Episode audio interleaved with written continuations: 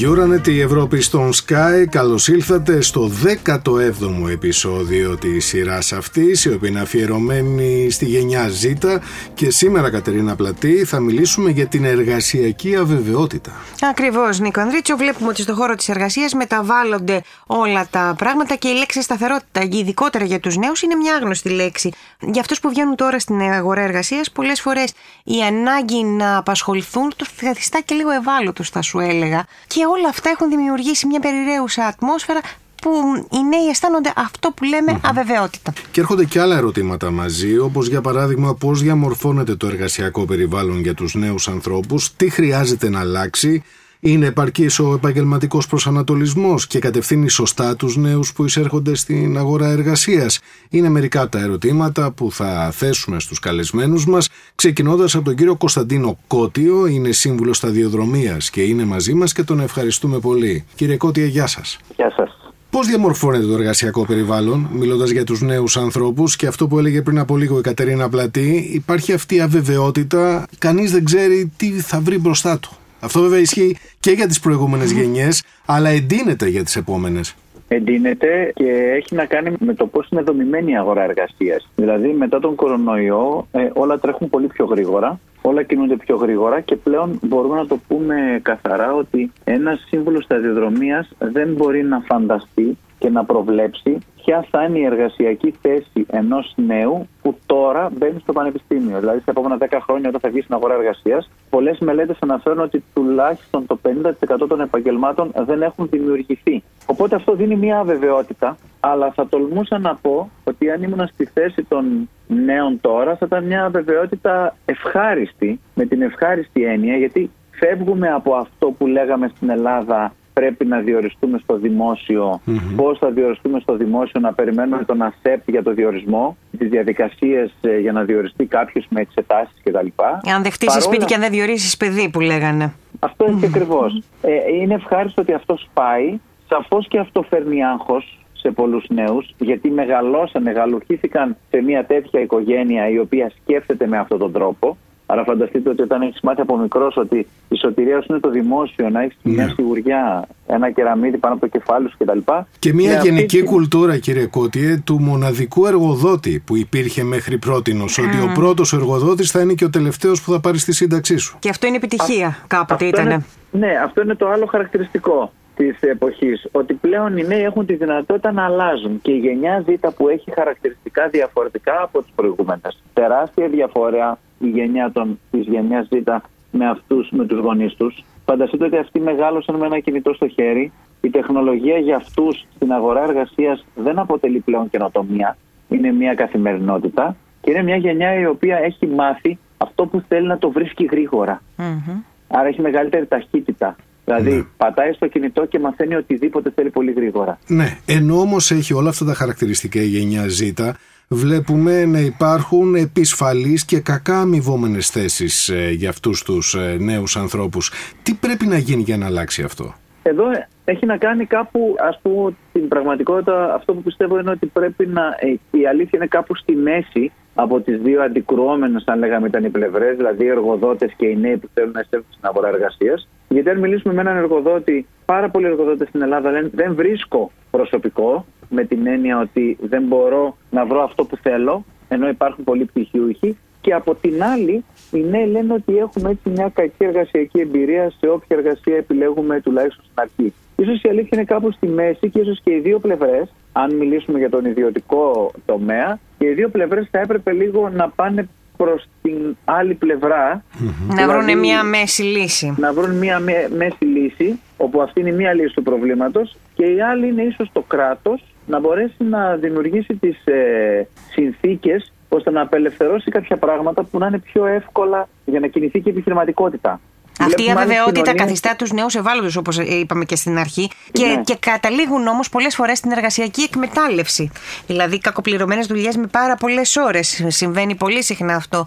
Και παλιότερα το θεωρούσαν πολύ δεδομένο ότι όταν είσαι νέος θα δουλέψεις, θα κάνεις τα πάντα. Ήταν πολύ γνωστό μότο. Ενώ τώρα βλέπουν άλλους νέους οι οποίοι πετυχαίνουν με startup εταιρείες ή ας πούμε είναι πολύ καλά αμοιβόμενοι από τον πρώτο τους μισθό και όλοι οι υπόλοιποι ας πούμε αντιδρούν, έχουν άλλο προηγούμενο. Ενώ παλαιότερα δεν είχαν αυτό το προηγούμενο. Ήταν δεδομένο ότι όποιος ήταν νέος θα έπρεπε να περιμένει να περάσουν 15 χρόνια σκληρέ δουλειέ για να καταφέρει να φτάσει κάπου ψηλά. Αυτό είναι μια πραγματικότητα που τους δυσκολεύει. Όμως να σημειώσουμε ότι υπάρχει και ένα ποσοστό νέων οι οποίοι επιλέγουν και την εργασία τους και το μισθό τους και αλλάζουν πολύ πιο εύκολα εργασίες για να πάνε σε κάτι καλύτερο. Άρα, ίσως αυτό που συμβουλεύουμε στους νέους είναι ότι ακόμα και η κατάσταση να είναι έτσι, ίσως εμείς να δούμε τι μπορούμε να κάνουμε για να είμαστε πιο ελκυστικοί στο μέλλον και να έχουμε περισσότερα εφόδια. Και εφόδια δεν εννοούμε απαραίτητα hard skills, τα πτυχία μας, εννοούμε και τα soft skills, τα οποία έχουν να κάνουν κυρίως με δεξιότητες που αποκτώνται κατά τη διάρκεια των σπουδών μας, εκεί που έχουμε ελεύθερο χρόνο, ή γενικότερα χτίζοντας μια προσωπικότητα η οποία θα έχει πολλά χαρακτηριστικά διαφορετικά. Μάλιστα. Μάλιστα. Κύριε Κώτη, ευχαριστούμε πολύ για τη συνομιλία που είχαμε. Ήταν πολύ ενδιαφέρουσες οι παρατηρήσεις που κάνατε, γιατί είναι και ένα δύσκολο θέμα αυτό της εργασιακής αβεβαιότητας για τους νέους ανθρώπους και κρατάμε πρωτίστως αυτό που μας αναφέρατε, ότι πρέπει να βρεθεί μια ισορροπία στην δύσκολη αυτή εξίσωση μεταξύ εργοδοτών από τη μία πλευρά και εργαζομένων από την άλλη. Ευχαριστούμε θερμά. Και εγώ.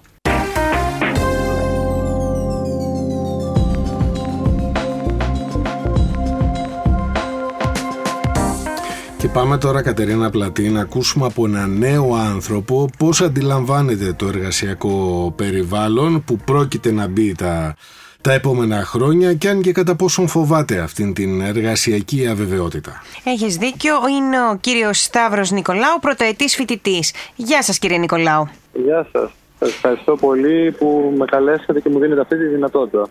Κύριε Νικολάου, μιλάμε σήμερα για την εργασιακή αβεβαιότητα. Είστε ένας άνθρωπος που μέσα στα επόμενα χρόνια θα κληθείτε να βγείτε στην αγορά εργασίας. Πώς σας φαίνεται αυτό, Αισθάνεστε μία βεβαιότητα, Αισθάνεστε ότι θα δυσκολευτείτε τα επόμενα χρόνια στο εργασιακό περιβάλλον; Και ποιες είναι οι επιλογές που κάνετε προκειμένου να βγείτε στην αγορά εργασίας, Πείτε μας και την ηλικία σας. Είμαι 18 χρονών 18. και είμαι πρώτο έτος και σπουδάζω διοίκηση επιχειρήσεων. Μάλιστα. Λοιπόν, Πώς εξοπλίζεστε εν ώψη του μέλλοντος της αγοράς εργασίας, Σαν πρωτοετής, πιστεύω ότι είναι πάρα πολύ σημαντικό να αποκτήσουμε όσο το δυνατόν παραπάνω πληροφορίες μέσα από σεμινάρια, να κάνουμε πάρα πολλές ξένες γλώσσες για να μπορούμε να εργαστούμε σε διάφορους κλάδους και με διάφορες χώρες, καθώς η Ελλάδα ανοίγεται και στην Ευρώπη και σε χώρες από την Αμερική. Και πέρα από αυτό, χρειαζόμαστε πέρα από γενική μόρφωση και μια ειδίκευση. Οπότε κοιτάμε όλοι οι πρωτοετής και εγώ ειδικά στο κλάδο ας πούμε, των οικονομικών που είμαστε δείξει επιχειρήσεων να πάρουμε κατευθύνσεις όπως είναι η πληροφορική ή ξεχωριστά η λογιστική για να έχουμε και ειδίκευση. Άρα πιστεύετε ότι τα παραπάνω skills θα σας βοηθήσουν περισσότερο στο μέλλον σας; Ναι, Αλλά ένα πτυχίο ας πούμε ίσως είναι επισφαλή στο να βγείτε και να έχετε τη δουλειά των ονείρων σας. Ναι, ναι, σίγουρα είναι αυτό γιατί αυτή τη στιγμή όλοι κοιτάνε να προσθέσουν ε, όσο δυνατόν παραπάνω πράγματα γίνουν στο βιογραφικό τους. Και έτσι η αγορά είναι πάρα πολύ ανταγωνιστική, όπως γνωρίζετε και εσείς σίγουρα. Mm-hmm. Γι' αυτό είναι πολύ σημαντικό για τους νέους από τη στιγμή που μεταπτυχιακό θα έχουν πάρα πολλά εκατομμύρια, αν όχι δισεκατομμύρια άτομα και το ίδιο πάει σε διδακτορικά, να ξεχωρίσουμε μέσα από σεμινάρια mm-hmm. ή από διάφορα events που κάνουν όπως η Ευρωπαϊκή Ένωση που δίνει τη δυνατότητα σε μένα και σε άλλους πολλούς φοιτητές να παρευρεθούν σε ειδικά προγράμματα η Αμερική που μας προσφέρει προγράμματα πληροφορικής. Οπότε κοιτάμε να μαζέψουμε όσο δυνατόν παραπάνω πληροφορίες και γνώσεις γίνεται από τρίτους τομείς. Μάλιστα. Τώρα όσον αφορά τον ε, επαγγελματικό προσανατολισμό που σας ε, δίνεται, οι κατευθύνσεις είναι προς τη σωστή κατεύθυνση έτσι ώστε ε, να μπείτε στη συνέχεια στην αγορά εργασίας; Λείπει κάτι από αυτό; Ποια είναι η άποψή σας; Προσωπικά πιστεύω ότι δεν είναι επαρκής επαγγελματικός προσανατολισμός. Δυστυχώς στα σχολεία, γιατί από εκεί πιστεύω ότι είναι το θέμα το βασικό, όταν τα παιδιά καλούνται να αποφασίσουν ποιο κλάδο θα πάρουν, η ενημέρωση είναι λιπέστατη, καθώς δεν μας λένε ρεαλιστικούς επαγγελματικούς δρόμους που να μπορείς να βιοποριστείς, δεν μας δίνει την πληροφορία στο αντικείμενό μας πάνω σε τι αναφέρεται, σε τι θα ειδικευτούμε, τι δρόμο έχουμε για μεταπτυχιακά, ούτε, ούτε ρεαλιστικά θα μπορέσουμε να δουλέψουμε. Άρα ουσιαστικά ε... μιλάτε για μία ο άνθρωπος που συμπληρώνει το μηχανογραφικό του και επιλέγει μια σχολή, οι γνώσεις του πάνω σε αυτή τη σχολή που έχει επιλέξει είναι ελλειπεί. ελάχιστοι φοιτητές, μπορώ να πω από πρώτο χέρι και από τους φίλους μου και από γνωστούς, ξέρουν ε, τι μπορεί να κάνουν από τη σχολή τους. Οι περισσότεροι ακούνε τον τίτλο της σχολής mm-hmm. και ότι είναι μια καλή σχολή, οπότε ένα μεγάλο όνομα σημαίνει ότι θα βρω και δουλειά Και μετά ανακαλύπτουν ότι δεν ισχύει καθόλου αυτό. Και δυστυχώς το σχολείο δεν προετοιμάζει. Ακριβώς. Εμπαίνουν και τα αποθυμένα των γονιών στη μέση, που ίσως να επηρεάζουν τις επιλογές των μαθητών, οπότε τα πράγματα γίνονται πιο δύσκολα. Και πριν κλείσουμε, κύριε Νικολάου, μία ερώτηση σε σχέση με την τεχνική εκπαίδευση. Βλέπετε γύρω σας ανθρώπους, εσείς έχετε επιλέξει τη διοίκηση επιχειρήσεων. Βλέπετε ανθρώπους γύρω σας, συνομιλικού σας, να στρέφονται προς την τεχνική εκπαίδευση προκειμένου να έχουν περισσότερη εργασιακή ασφάλεια σε σχέση με τις παραδοσιακές επιλογές όπως είναι τα ανώτατα εκπαιδευτικά ιδρύματα; Ναι, έχω δει πάρα πολλά παιδιά, ειδικά 20 χρονών και άνω, να στρέφονται προς τεχνικά επαγγέλματα, γιατί η Ελλάδα από τη στιγμή που έχει αυτή την έλλειψη σε τεχνικά χέρια, είναι σχεδόν βέβαιο ότι θα βρει δουλειά. Τώρα, υπό ποιες συνθήκες και πόσο καλά θα είναι το κομμάτι της μισθοδοσίας, εξαρτάται με το τι κάνει, προφανώς. Ευχαριστούμε πάρα πολύ, κύριε Νικολάου.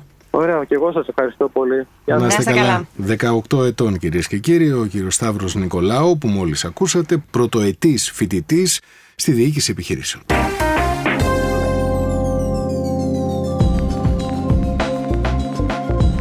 Μια μεγάλη συζήτηση αυτή για την εργασιακή αβεβαιότητα, Κατερίνα Πλατή και κάπως έτσι φτάσαμε στο τέλος αυτού του 17ου επεισοδίου της ε, σειράς podcast που είναι αφιερωμένο στη γενιά Z και στην εργασιακή αβεβαιότητα. Οπότε βλέπουμε και τους νέους τι λένε για αυτό το θέμα, αν ακολουθούν τη δουλειά των ονείρων τους ή σκέφτονται την εργασιακή ασφάλεια.